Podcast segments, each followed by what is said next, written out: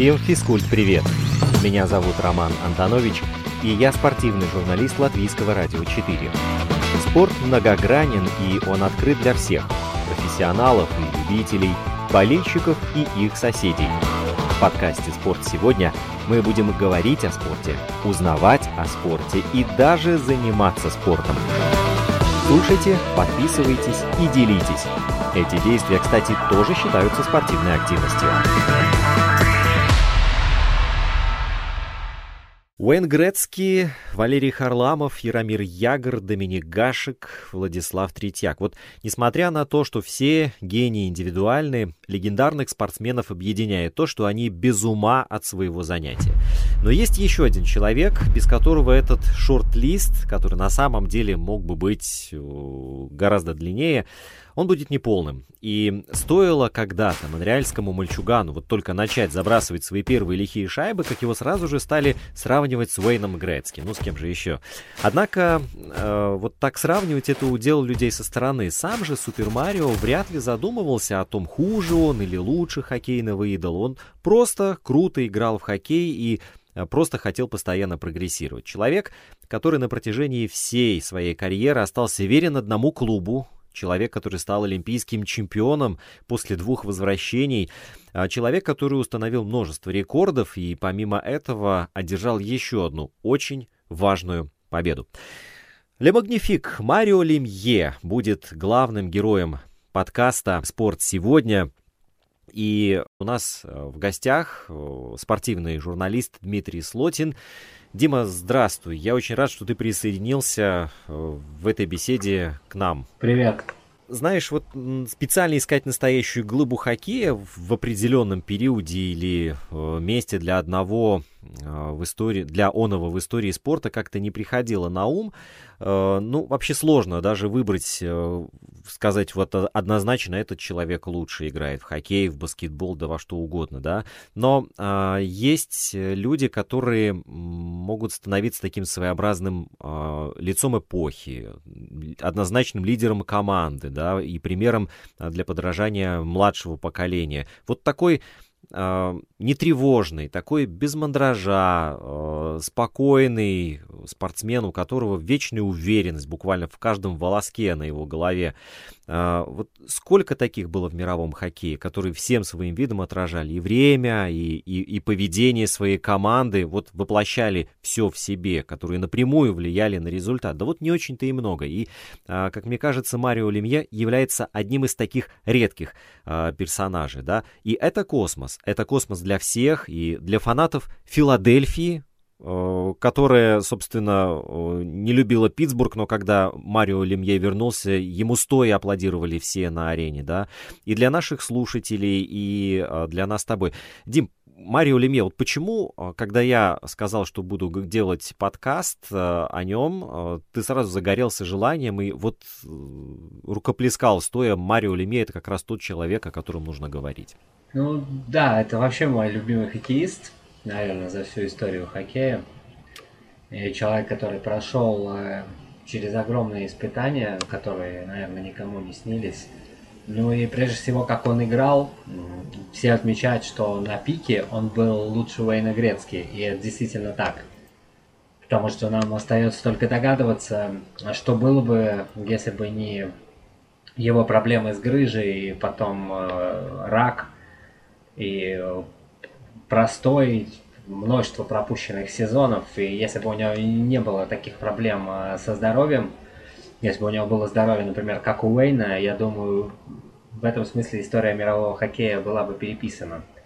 Потому что Марио хоккеист совершенно уникальный, который просто скользил по льду, парил, и которому для того, чтобы набрать там э, очки, забить или отдать, нужно было там полсекунды. Хоккей, конечно, был совсем другой, но то, как Марио очень часто там кружил в середине площадки, просто одним касанием принимал, другим избавлялся от защитника, и все, и там уже момент, бросок, гол, там вратари ничего не могли с ним поделать, когда он был на пике, ну и даже когда не на пике.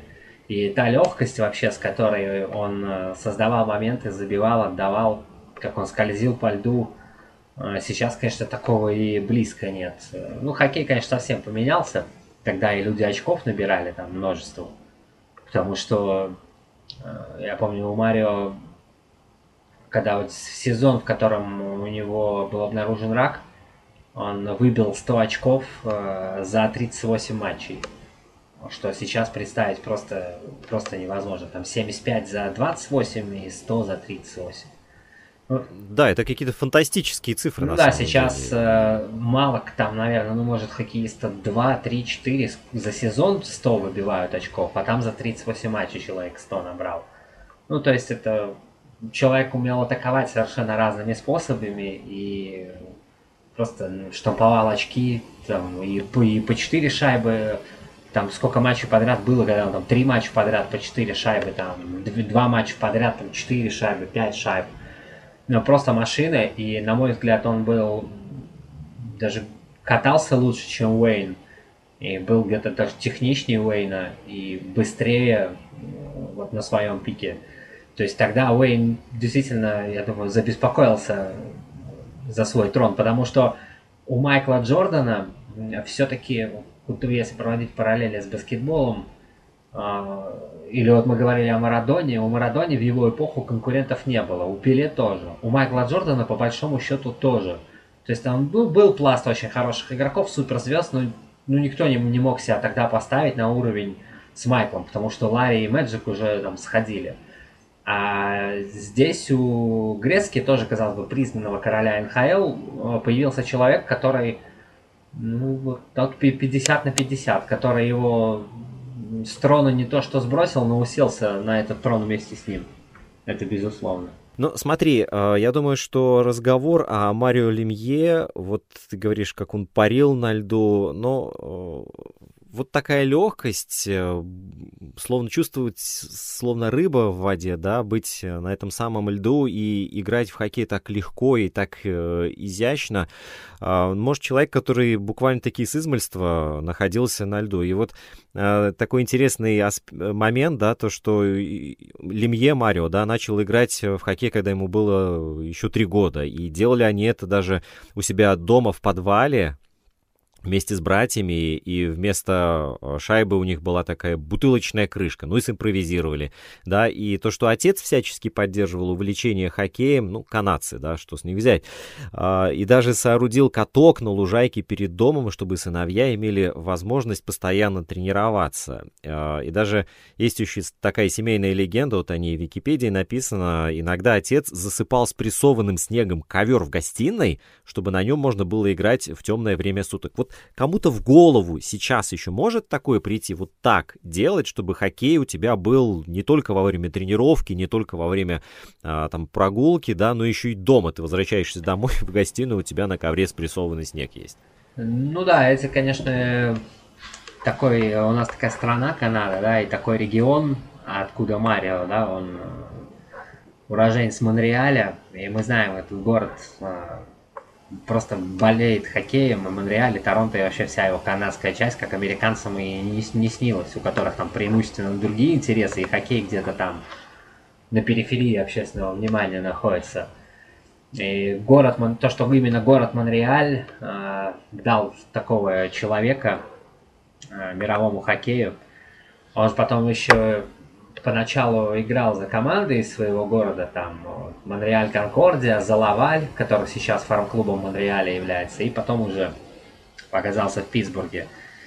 А, конечно, тут и на ум приходит, ну, здесь уже, наверное, предначертано было такой вот золотой мальчик, но хотя вот опять, например, Сидни Кросби стал таким The Next One тоже можно сказать. И Конор Макдэвид стал. А вот у Александра Дегла это не получилось. И у Эрика Линдерса, ну, тоже, можно сказать, не получилось из-за травмы. Александр Дегл вообще, его тоже прочили феноменальную карьеру. И он полностью провалился, и его сейчас вообще даже почти никто не помнит. И вот сейчас есть э, новый Next One, Алексис Лафренье в Rangers. Но здесь вообще, да, вот это сочетание Монреаля, Канады, там высокий номер на драфте, чаще всего первый, и игрок, э, за которым следят со школы, потом университетская лига, э, потом еще одна университетская лига, там лига провинции Квебек там, и так далее. Это все у этих людей, наверное, объединяет вот их карьеру. Такое, ну, там понятно, что в 10 лет, что мальчик там суперзвезда, и потом там люди укореняются во мнении, когда ему 13, 16, там, ну а там постепенно и драфт. То есть, э, наверное, никто не сомневался, что Марио там в первом же сезоне покажет фантастические результаты, и он в первом же сезоне набрал 100 очков там регулярно. Так что тут все, все понятно было с самого начала. А вот, кстати, Марио, он же вместе с Уэйном Грецки играл вместе, да, и э, Уэйн так по-отечески к нему относился э, в свое время, и э, в своей автобиографии даже Грецкий пишет, что помогая Марио играть лучше, я сам стал играть лучше. Вот здесь такой интересный симбиоз получается. А Марио был всего лишь э, юным пареньком, но при этом очень талантливым. Да? Он был таким большим, 194 сантиметра я отмечу, и тем не менее настолько подвижным на своих коньках, почти как фигурист. Некоторые ребята могут Э, вывести свою игру на более высокий уровень, и э, я это видел, как Марио делает. Старшие ребята помогали ему готовиться в тренировочном лагере и на протяжении всех матчей, проводившихся по круговой системе. Э, Марио учился у некоторых великих игроков команды, и это означало, что в его арсенале появилось не только много новых ходов, думаю, это также воодушевляло его. Я посоветовал ему делать две вещи. Во-первых, я хотел, чтобы он наблюдал за тем, что делали другие, и брал с них пример. Я сказал ему смотреть на Месса, который а, всегда вовремя приходил на тренировку, никогда не опаздывал. Во-вторых, я хотел, чтобы он позволил мне отдавать ему пасы, чтобы он мог выполнять броски. У него были огромные запястья, а по точности он не уступал атомным часам. Вот такими воспоминаниями делился Уэйн Грецкий. Вы слушаете подкаст «Спорт сегодня». Наш инстаграм at lr4sport открыт для обратной связи круглосуточно.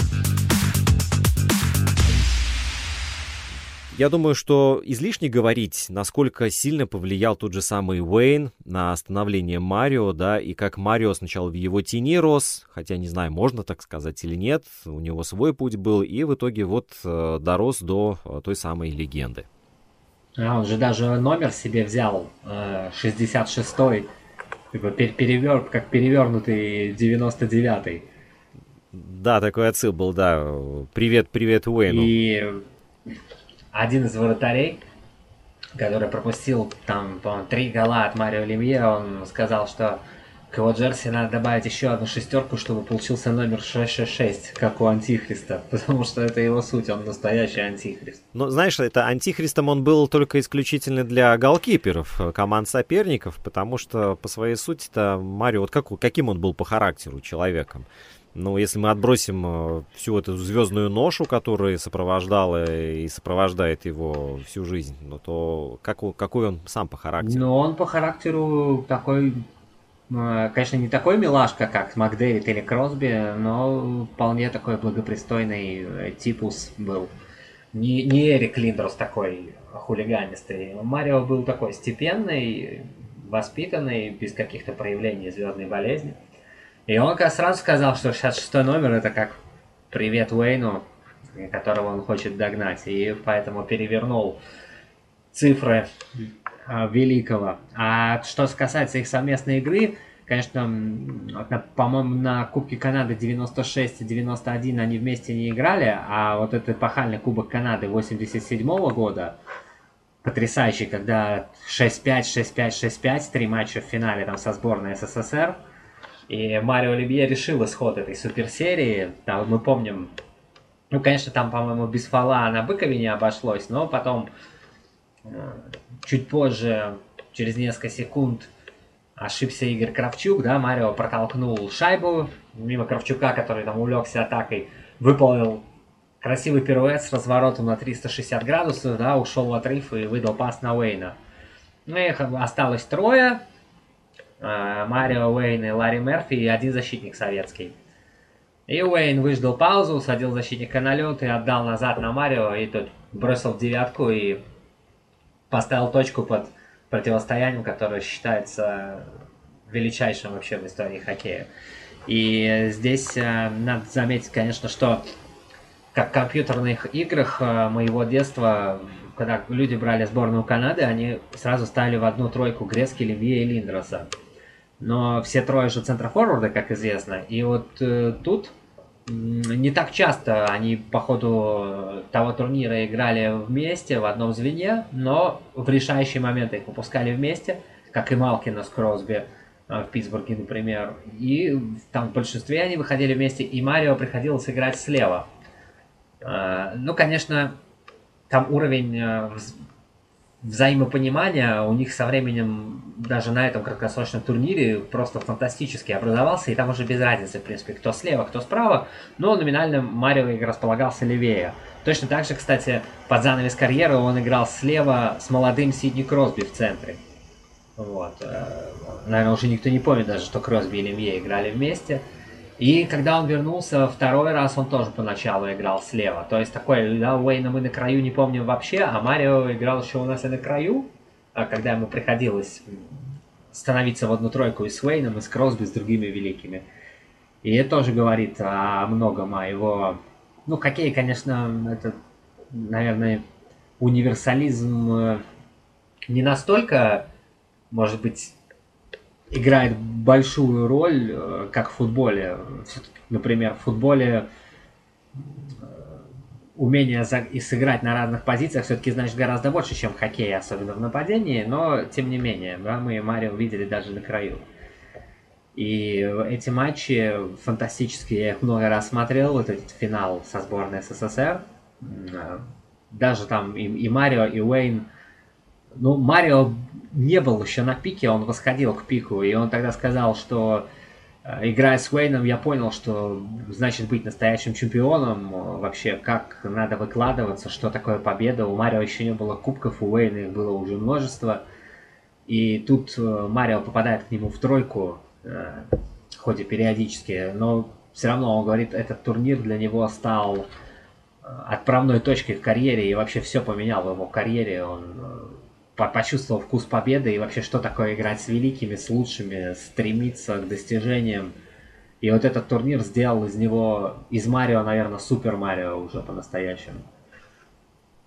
Да, вот, кстати, э, как и водится у спортсменов, там у команд есть клички, так вот, э, Супер Марио, ты говоришь, да, это одно из его прозвищ, Супер Марио, и еще э, два у них, два у него прозвища было, одно Эйс, Туз и Ле Магнифик. Что касается вообще его хоккейной судьбы, почему Лемье выбивается из общего, общего образа легендарных звездных хоккеистов, да, то, что, ну, во-первых, он получил одно из самых совершенных тел в истории хоккея, но при этом а, мало кто из хоккеистов имел столько проблем со здоровьем, сколько было у, Лемье, да, и уже упомянутая нами и грыжа, которая потом переросла в костную инфекцию, и еще рак, о котором мы тоже упоминали, и после лечения которого у него развелась анемия. В общем, с таким букетом а, он встречает 30, 32 день рождения, да, и все равно он каждый раз возвращался в хоккей. Этих возвращений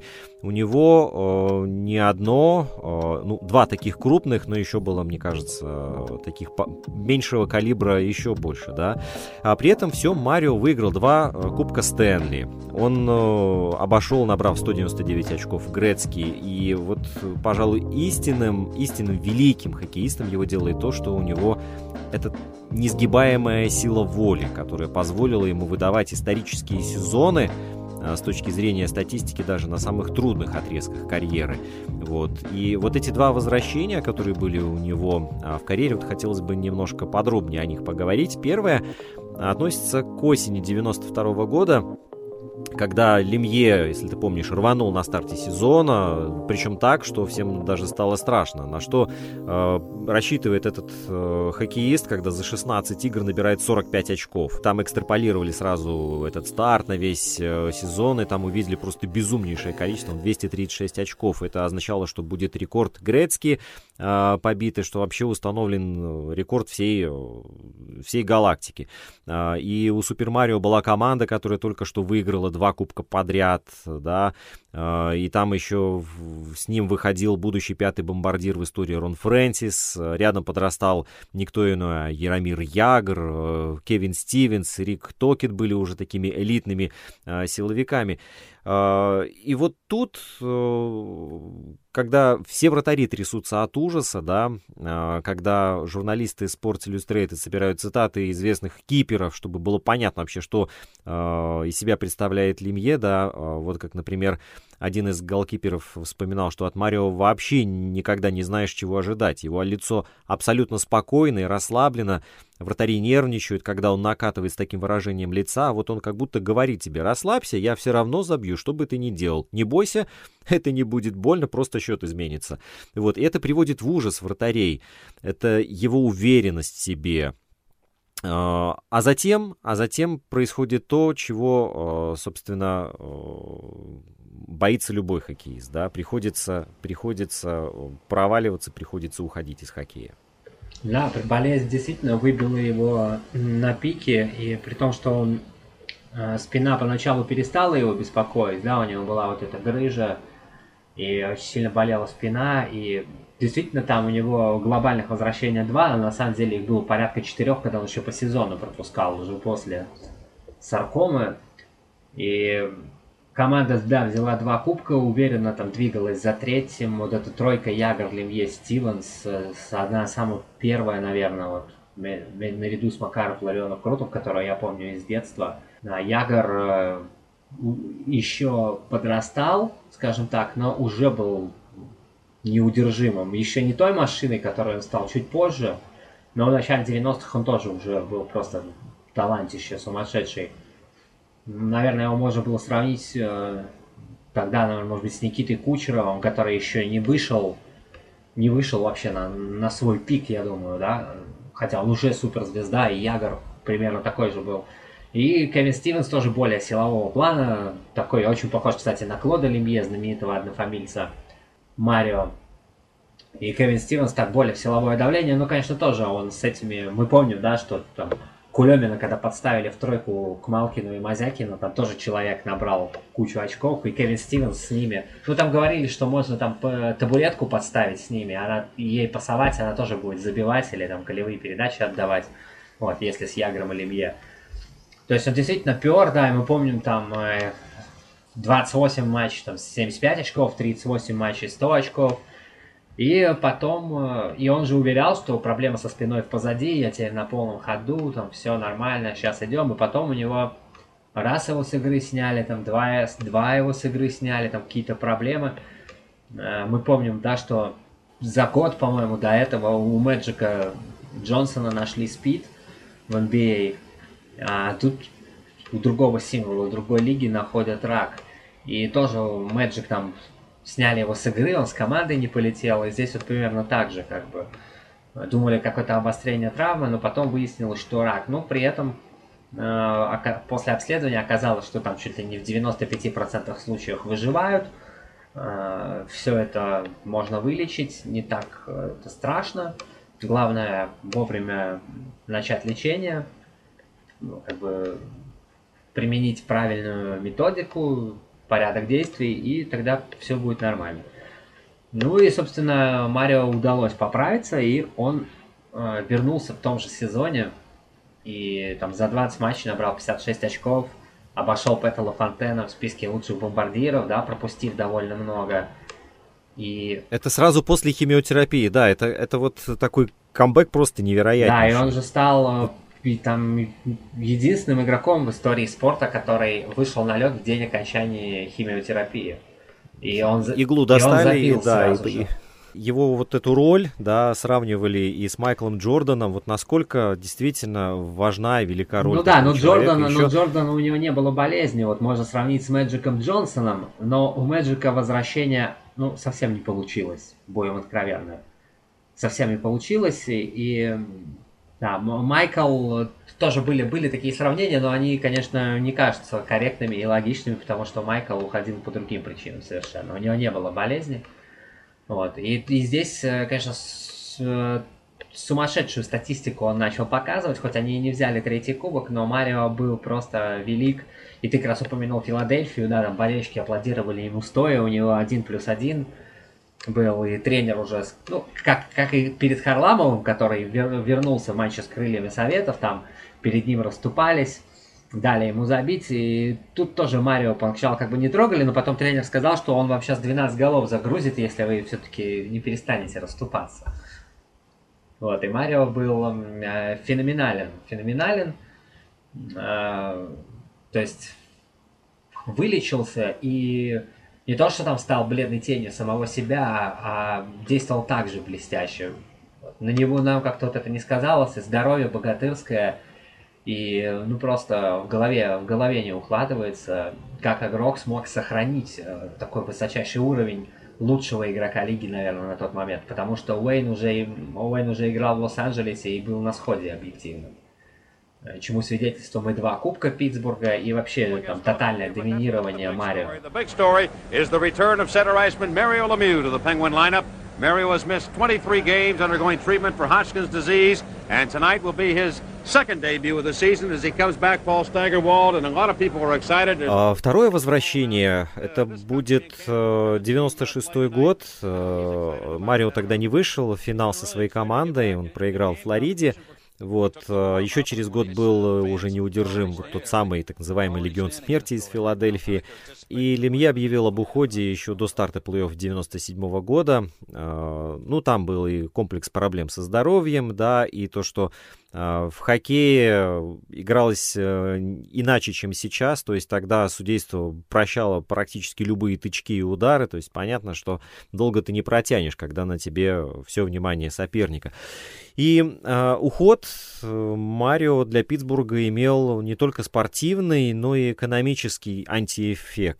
Э, тогда и обвалились продажи абонементов, э, и, и посещение, посещаемость матчей, да, и финансовое состояние команды стало буквально катастрофическим. Это сейчас сложно себе представить, да, чтобы Питтсбург испытывал проблемы, а тогда э, в совокупности э, различных аспектов команда задолжала практически 100 миллионов долларов. Вот откуда взять эти деньги? Пингвинс практически уже заявили о банкротстве, там еще и с ареной были проблемы, все перестроили и, и для бейсбола, и для футбола, для баскетбола, а что касается хоккея, то так называемую эту иглу, да, оставили, пускай стоит еще хорошо, все функционирует. И команда потихонечку шла ко дну, и все пришло к тому, что практически уже подавали заявление о банкротстве, и тут в команду решает вернуться Марио Лемье, да, причем совершенно неординарным способом он договорился с владельцем, что долг Питтсбурга станет частью платы и что Марио отдает за покупку э, пингвинов, но э, этих денег все равно не хватило бы, э, чтобы хоть как-то остаться на плаву. И тут Марио призывает себе на помощь э, свои неформальные знакомства, потому что у него высшего образования в бизнесе не было, опыта в бизнесе тоже не было, а когда ты погружаешься в сложный такой финансовый мир вокруг э, кишат акулы, которые только и ждут удобного момента. Вот, и э, Марио в итоге все-таки сумел оказать очень положительное влияние на команду. Адвокаты здесь были привлечены, которые вели сложные переговоры. Э, нужно было заключать новую телевизионную сделку вот, решать множество вопросов, деньги разлетались в разные стороны кредиторам, но в итоге все было выиграно, и, и суд, который был тоже тяжелым, он тоже а, оказался благосклонным а, к Питтсбургу, и в итоге команда а, начинает свое становление и снова начинает подъем. Марио уже присутствовал на тренировках за стеклом, он не выходил на лед, он не вмешивался в процесс, он просто смотрел, как э, Питтсбург набирает мышечную критическую массу. Но вскоре Супер Марио стал обсуждать со своим а, ближайшим кругом планы возвращения в большую игру. Внимание, вот, вот это тот самый момент, когда никто не ждал. А не ждал ли? Ну, да, я помню, я помню прекрасно те годы, его возвращение, его ну, разговоров таких не было вообще. Ну, тогда и не было как бы соцсетей, и спортивная пресса, ну что, газеты были, да, интернета, интернет только там начинался. И никто не мог предположить, что там спустя столько лет э, он пропустил, э, по сути, там три сезона, да, и что спустя столько лет он вернется. Меня это известие, помню, абсолютно ошарашило. И он, будучи президентом, э, созвал там специальную пресс-конференцию. И никто вроде как, кроме приближенных, не знал, чему она будет посвящена. И на этой пресс-конференции он он объявил, объявил о том, что он возвращается и меняет направление. И все подумали там, ну, что это значит? Что, наверное, продает команду или там покидает свой пост и что, что, что это значит смена направления, что она вообще означает? Потому что он там говорил загадками на этой пресс-конференции поначалу, улыбался, вот, и ну, примерно так же, как и Майкл Джордан в свое время. Ну, а потом прокашлялся и сказал, что я возвращаюсь.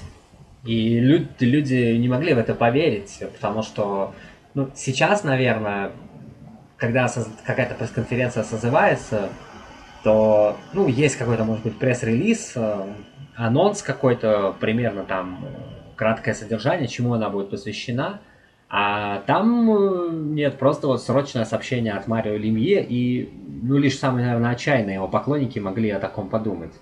Ну, никто тогда об этом не думал вообще. То есть никому такое в голову не могло прийти. И один из руководителей Питтсбурга спросил, ты возвращаешься, возвращаешься в качестве игрока? И Марио кивнул, и засмеялся и кивнул. И я смотрел эту пресс-конференцию потом уже, и это, конечно, было просто феноменальное событие, вот его возвращение.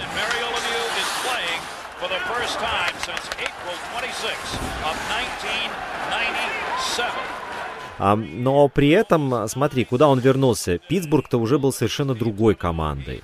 Да, это не тот клуб, из которого он уходил, он вернулся практически там чуть ли не в сборную э, Чехии по хоккею, потому что там 23 игрока Чехия, были. Чехия и Россия. Там да. было, там было, по-моему, в какой-то момент, да, там 25 чехов и 11 людей из бывшего СССР, включая наших соотечественников Петера Соскудру, Виктора Игнатьева, да, там был Каспарайтис, Морозов, Ковалев, Максим Галанов, э, то есть целая куча русских и чехов.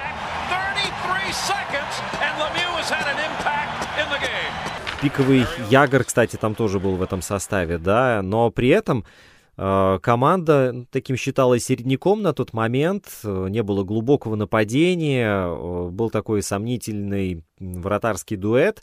И Марио своим возвращением изменил буквально все да, э, и то, что это произойдет, то, что Питтсбург э, восстанет словно феникс из пепла, станет вот эта цифра 33, да, на 33 секунде первого матча против Торонто, который тогда котировался намного выше Питтсбурга. Ну и, естественно, сразу же э, все увидели возвращение короля, да, лига буквально-таки падает ниц перед ним, вот, причем Марио толком-то и не тренировался все эти три года, которые он отсутствовал, он там играл в гольф, там э, вел переговоры, вернулся вот чисто по желанию э, по такому на волне эмоциональной, да, вот захотел, он понял, что еще не все он сказал на льду, вот, и э, в первых восьми матчах тогда Марио набрал 19 очков, играл по 22 минуты, понятное дело, что обложки спортивных журналов посвящены были возвращению Марио, да, и вот это второе пришествие,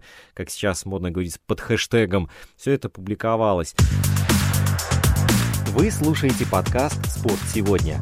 Наш инстаграм at lr4sport открыт для обратной связи круглосуточно. Еще есть немного из статистики. Без Лемье Питтсбург забивал 2,9 э, гола за игру и имел отрицательную разницу. А как только Лемье стал играть, пингвины сразу забивают по 4 э, шайбы за матч. Ну, действительно, чем это не доказательство гениальности, величия э, этого человека. Да, там уже, конечно, опять же, тут параллели, да, примерно в те же годы, э, в те же годы Майкл Джордан вернулся в Вашингтон. Тоже было второе возвращение. И опять у Майкла ну, не очень пошло. Объективно он уже был не тот, хотя и съездил на All-Star Game, но команда была гораздо даже слабее, чем Питтсбург Марио.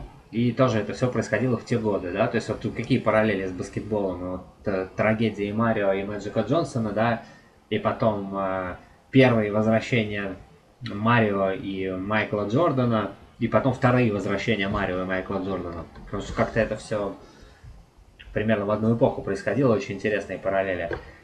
И Марио выглядел уже, наверное, чуть-чуть по-другому. Тоже он начинал играть на левом краю, но потом, да, он там порядка 20 очков набрал в первых там 8 матчах. И, конечно, было видно, что он там полностью в порядке. Да, мы помним там тройку Ковалев, Лемье, Морозов там со временем, да, была. И он играл уже мало, играл уже поменьше, да, в первом сезоне 43 матча, в другом там 24, потом 67, потом вообще 10, потом пропустил сезон и вернулся, чтобы с Кросби поиграть. И даже в последнем сезоне там 22 очка в 26 матчах набрал. Ну и, конечно, такое, как э, отличным завершением карьеры стали поездки на Олимпиаду и на Кубок мира. Потому что я прекрасно помню его и на Олимпиаде 2002 года, да, там... Солт Лейк Да, 5 да. матчей, 6 очков, и, по-моему, там решающие шайбы он забивал. И там в четвертьфинале, в полуфинале, в финале, ну, если не забивал, то отдавал. Но я помню, что он большую очень роль играл. И я помню, по-моему, он чехом там забросил шайбу такую полуфантомную под вратарем. Она там проскользнула, непонятно было гол, не гол. Как-то он хитро ее так пропихнул тычком клюшки таким. И вратарь ее накрыл, по-моему, Гашек, наверное, это был. И потом просматривали, просматривали этот гол на повторе, но засчитали. Я помню, что он был, он очень решал вот в последних, в четвертьфинале, полуфинале и финале. Да, там, там кратенько три матча группового этапа, да, четвертьфинал, полуфинал и финал. Он по одну игру пропустил, но все равно набрал там 6 очков в пяти матчах. Я помню, какое влияние он вообще оказывал на игру. Там уже были, да, по-моему, и Сакик, там и Хитли, и Гинла, и Кория, нападающие нового поколения, но Марио в решающие моменты он просто проявил себя настоящим вожаком, и хотя, ну, не было там серьезных проблем у сборной Канады на тех Олимпийских играх, да, но все равно он, э, вот сам факт, что в решающих матчах он и отдавал, и забивал, и решал, я помню, последние минуты, какие-то ключевые моменты, Лемье на льду всегда, Лемье вот его где-то подберегли, может там где-то на предварительном этапе или ну, в каких-то там первый, второй период, может быть, он не так часто появлялся, но э, под конец он был всегда на льду в ключевых моментах и всегда решал. И уже даже через два года, то есть все думали, что это конец. А, как бы, ну вот Олимпиада, конец его в сборной, наверное, и может быть конец карьеры. Он так после Олимпиады еще 4 года играл, и еще даже на Кубок мира съездил в 2004 году. Э, Кубок мира, и Канада опять выиграла, у него там 5 очков в 6 матчах. Вот, и Марио тоже играл большую роль, э, ну, практически в каждом матче, да, по очку. И тоже Канада была тоже потрясающая тогда, и он не выпадал, и блестяще уже сработался с новым поколением, да, там, с теми же Сакиком, Гиллом, Гиллой и Кори. Там совершенно не выпадал, хорошо комбинировал и Атаковали они, забивали, и он совсем не выглядел каким-то стариком-пенсионером в компании молодых звезд э, НХЛ и сборной Канады. Он смотрелся здорово, как их ровесник, и совершенно не выпадал. Потому что сейчас, ну, там, ну, кто из 40-летних игроков НХЛ, даже из 30, ну, может, из 35-летних, там, ну, какой-нибудь там, ладно, Райан Гетслов там в пятом звене где-нибудь там выйдет в запас может быть, да, вот так вот, чтобы играть ведущие роли и набирать по очку за игру. Кто из ветеранов сейчас? Да, никто, в принципе. Сейчас хоккей резко омолаживается. Ну и тогда он, по идее, омолаживался. Очень многие ветераны сходили, а Марио все равно попадал в сборную и там просто ну, отлично выглядел. И постепенно, да, все пришло к завершению карьеры. А, он играл уже мало, но все равно, как бы мы видим, что взгляд на статистику, да, там 31 очко в 24, 91 в 67, ну и под конец 9 в 10 и 22 в 26. Он вернулся поиграть с Кросби, пропустив сезон. Этот сезон, можно сказать, там был сезон, когда он сыграл 10 матчей всего, да, набрал 9 очков. И как-то тоже там начали ноги болеть. играл уже фактически на одной ноге. Ну, еще даже со времен вот Олимпиады в Солт-Лейк-Сити играл на одной ноге. И все равно вернулся, чтобы поиграть Сидни Кросби, и тоже такой отличный пиар-ход был. Марио передает лидерское знамя Сидни Кросби, как бы бразды правления, и в одной тройке они там кружили, были очень хорошие, ну, не всегда играли в одной тройке, но часто и в одной. И там и комбинации они кружили, и забивали голы, и неплохо друг друга понимали. Это очень красивый. Сразу три таких красивых жеста. Олимпиада золотая медаль, Кубок мира золотая медаль. И еще передал бразды правления наследнику, наследнику следующему Next One из Канады. Вот. Ну, то есть это сказка Марио получила достойное, достойное завершение, как и сказка Майкла Джордана. Лучшие лучшей комбинации для Марио под занавес карьеры, наверное, и представить нельзя было. И я очень рад, что судьба ему отдала должок э, за все его беды, злоключения. Невзгоды, и, да. Казалось бы, поломанную карьеру, поломанную судьбу. И что он так вернулся уже там 40-летним и выиграл еще два поч- самых почетных турнира, которые только могут быть э, в хоккее. Это Кубок мира и Олимпиаду. И просто ну, блестящий хэппи просто блестящий. Вот смотри, у него э, проблемы, с которыми он сталкивался, да, и, казалось бы, судьба постоянно испытывает его на прочность, и э, закончил-то карьеру он в таком э, уже по спортивным меркам преклонном возрасте, но э, почему это было, почему ему удалось это сделать? Э, Марио Лемье, он обладал высочайшим хоккейным интеллектом. Это потрясающий феноменальный уровень, который таился у Марио в голове. Он а, читал игру, как мне кажется, закрытыми глазами и даже не приходя на нее. То есть он прекрасно знал, где окажется шайба в следующий момент. Он делал все, что необходимо от него, а, тратя при этом минимум сил и ресурсов и достигая при этом а, максимальной отдачи.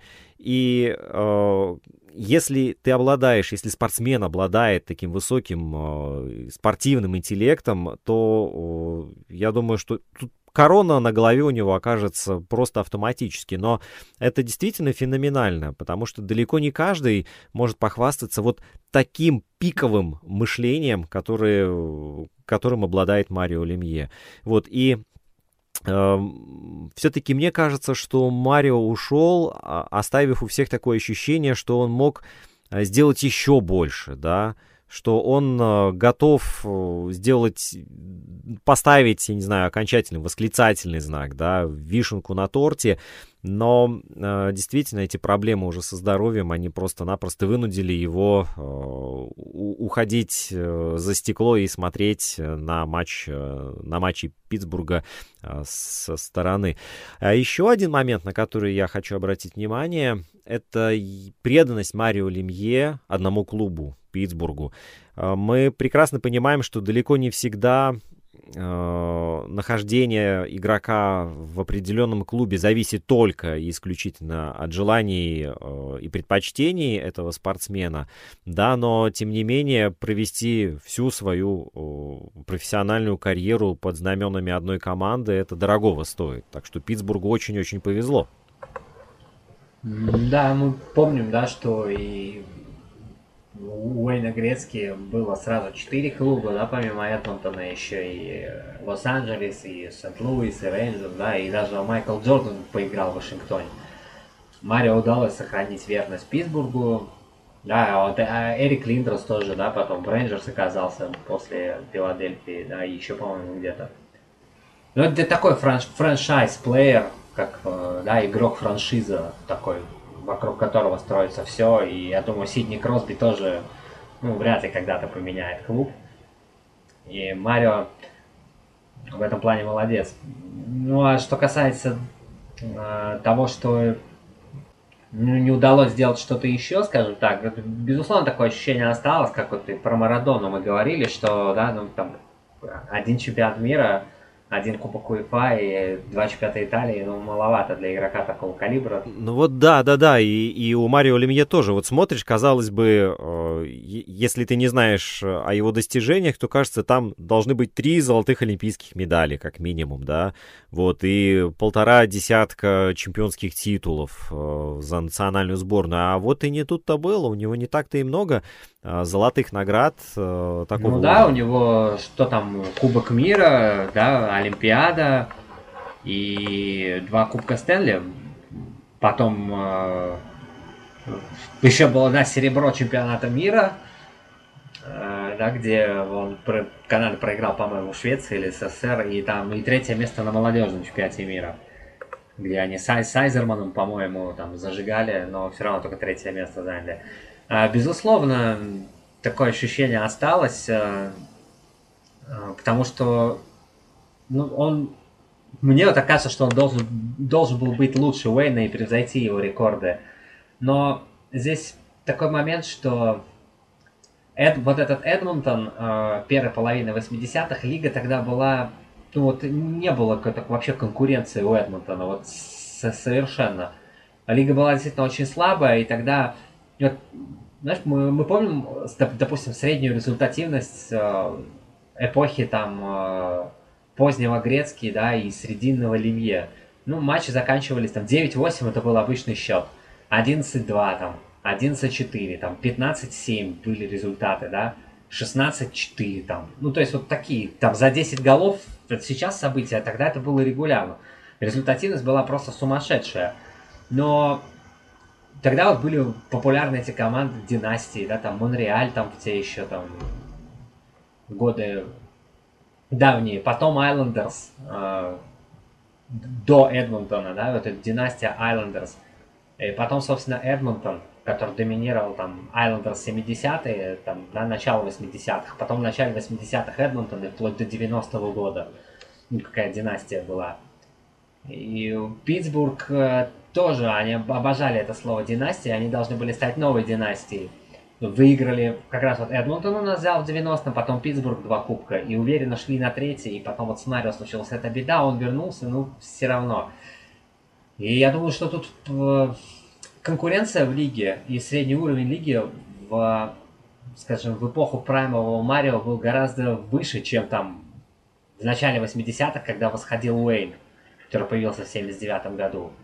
Да, потому что, скажем, даже уже где-то 88 год, это уже Уэйн был так чуть-чуть на спадике немного, когда перешел в Лос-Анджелес. Это уже его не золотая эра была, да, а у Марио все только начиналось.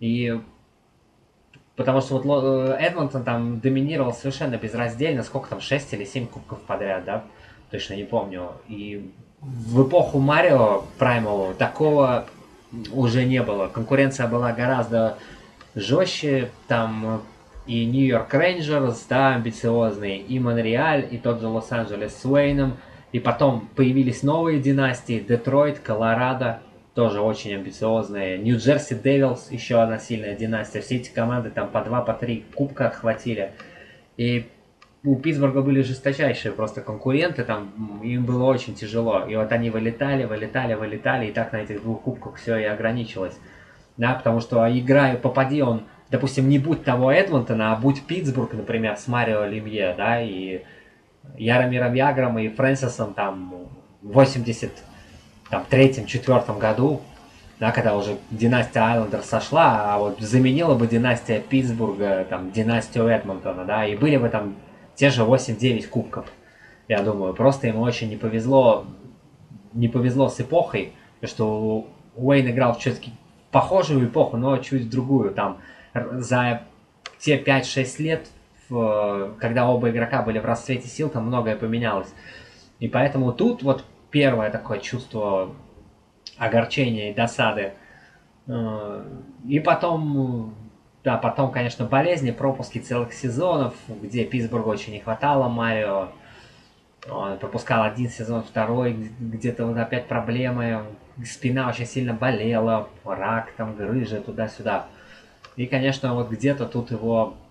Ну, я думаю, этих кубков должно было быть, ну, там, 8, например. Ты знаешь, э, если э, командные результаты так, хромают в этом плане, да, то если мы посмотрим на его личные достижения, вот список рекордов, который установил Марио Лемье, то э, мы увидим вот э, рулон, который будет э, укатываться за горизонт, потому что здесь и среди игроков НХЛ там чуть ли не дюжина, э, если даже не больше, рекордов, которые до сих пор не побиты, да, вот э, куча рекордов среди э, игроков Питтсбурга и там индивидуальные достижения, ну, я не знаю, можно несколько перечислить, да, например, Марио Лемье единственный игрок, который забросил за матч 5 шайб во всех возможных игровых ситуациях. Вот такая статистика в хоккее тоже есть. И в меньшинстве, и в равенстве, и в большинстве, и булит, и в пустые ворота. Да, э, ну что еще, например, единственный игрок, который трижды набирал 8 очков за игру. Вот больше никто в НХЛ этого сделать не смог. Да, или, например, э, на счету Марио Лемье наибольшее количество шайб, заброшенных в матчах всех звезд НХЛ, 13, да, вот это здесь он делит первое место с Уэйном Грецки, тот самый, наверное, трон, про который ты говорил, на котором они а, вдвоем сидят. Ну, и еще можно здесь продолжать бесконечно, да, да, один, все, и все, что... там 5 шайб за игру, 4 раза забил, тоже с Уэйном делит этот рекорд. И, и MVP, MVP матча звезд тоже делит с Уэйном Грецки. 25 раз он делал хитрик, оформлял. Да, кстати, вот смотри, да, как э, в лиге развивалось, если посмотреть на обладателя Кубка Стэнли, да, там две победы Филадельфии, одна династия, четыре победы Монреаля, вторая династия, четыре победы Айлендерс подряд, еще династия. Потом там э, пять побед Эдмонтона, ну там не подряд, а еще Монреаль и Калгари по разу. Потом пять подряд Питтсбурга, да, то есть вот 4 подряд Кубка Монреаля, 4 подряд Кубка Айлендерс и там 7 Кубков Эдмонтона, э, точнее 5 Кубков Эдмонтона за 7 лет. Э, mm-hmm. То есть это... Да, и вот в эпоху... Это вот те 70, ламповые 70-е, 80-е там, и закончилось это в 90-м. И, э, а потом никаких таких династий, то есть никто по три раза не брал, да? Максимум два потом. Детройт два, там, и, по-моему, ну и все, и потом опять Питтсбург уже при Малкине и Кросби, да. Даже никто два раза уже не брал трофей, да, а тогда просто династиями штампуют 4, 4, 4, 4. Вообще, ну, без конкуренции, Но... по сути. Да, ну с чем это связано? Видишь, хоккей-то поменялся очень сильно. Тут, э, мне кажется, на, на первый план выходят совершенно другие вещи. Ну, еще, видишь, потолка зарплат не было. Тогда набил команду, кем хочешь, заплатил, как бы и играй. А мы помним эти истории там с Нью-Йорк Рейнджерс, когда они блокировали сделки, там, когда Рейнджерс скупал всех подряд, Линдроса, Буре, Ягра, там, да, и мы же даже блокировали сделку, когда они Никиту Ткачука хотели взять, да. И когда нет, нет у тебя потолка зарплат, это все, если владелец богатый, пожалуйста. Купил там, топ, топ, топ-6 себе сделал, да, и топ-4 в защите купил вратаря, и все там. И мы помним, как не, не, примерно в те годы, как нищие команды влачили существование какое. Да, мы помним, когда появились, мы помним, как Квебек Нордикс, который потом стал Колорадо, да, где были молодой, где были Линдрос отказывался за них играть, да, он отправился в Филадельфию, э, но там были Сакик и Сундин, там были Каменский и Гусаров, а они, ну, кроме, кроме них, по сути, никого, да, и команда просто несколько лет подряд последние места занимала, а потом переехала в Колорадо, и вот пошло. Мы помним эти, когда Марио свои рекорды ставил, да, мы помним, там был Сан-Хосе Шаркс, дебютант, по-моему, 10 побед за сезон, да, там по Бэй такая же примерно история, а Тава такая же история. То есть у потолка, когда не было потолка зарплат, как бы появляется команда, очень много команд были просто бедные, там, и ну, не могли себе позволить, условно, там, их, их первое звено в Эдмонтоне даже там в четвертом бы не играло.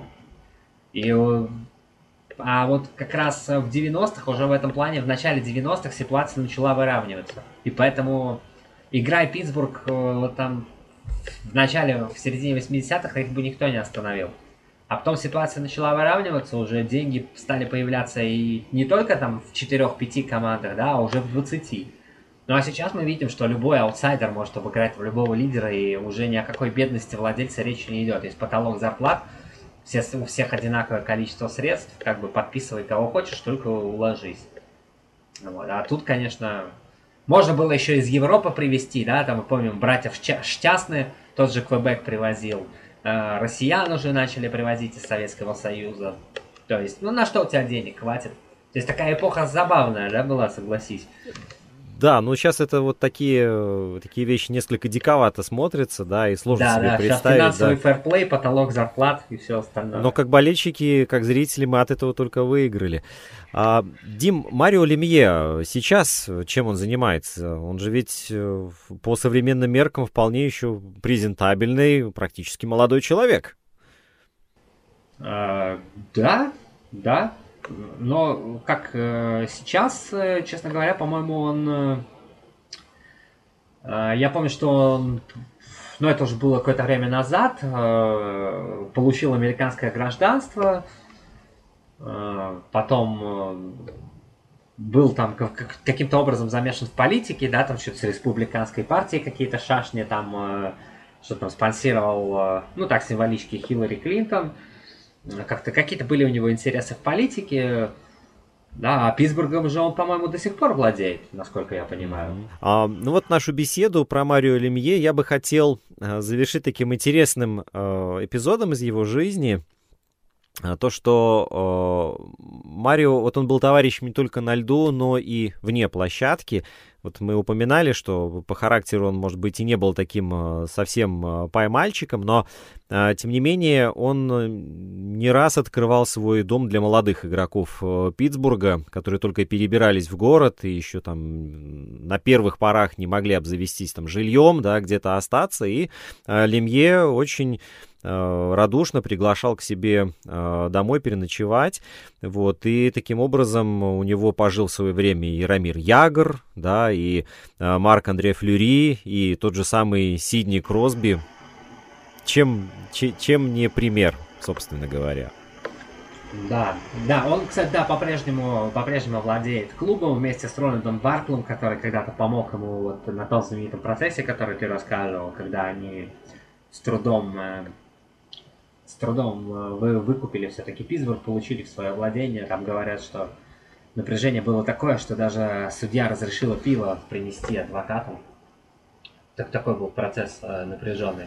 Но вот знаешь, э, сейчас, опять-таки, поскольку мы не живем в Америке как-то и сможем следить за нашими какими-то кумирами только по новостям каким-то, да, в информационном поле, то Марио туда вот практически не попадает. Я отслеживаю все хоккейные новости, и про Марио Лемье нет вообще ничего.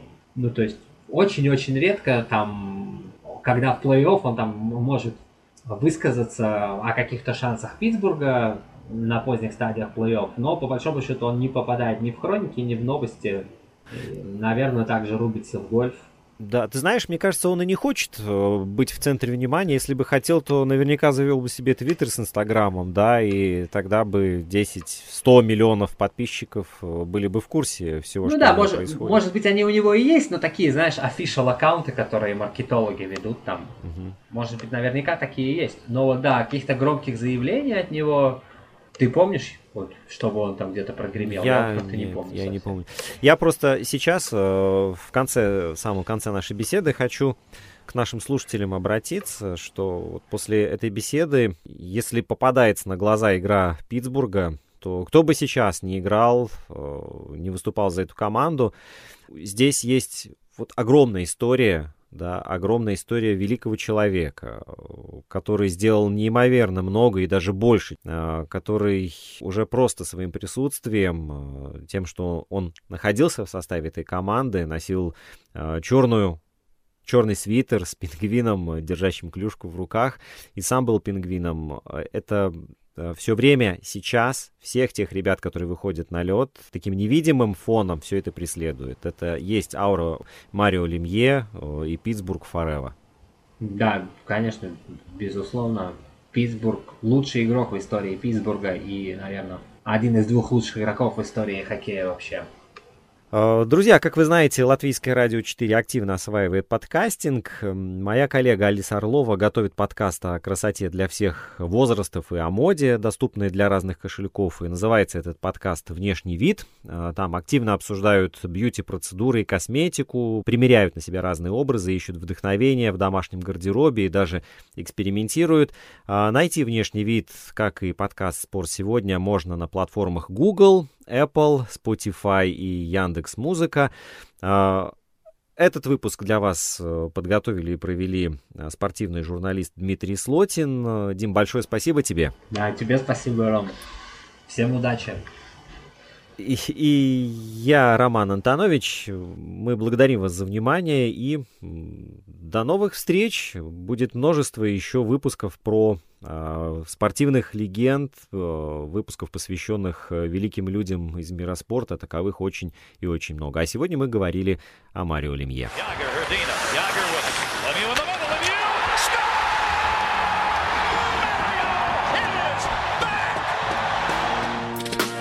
Инстаграм подкаста «Спорт сегодня» at lr4sport. Домашняя страница радиоканала lr4.lv, страница в Фейсбуке «Латвийское радио 4». Слушайте, подписывайтесь и делитесь. Мы с вами скоро встретимся вновь.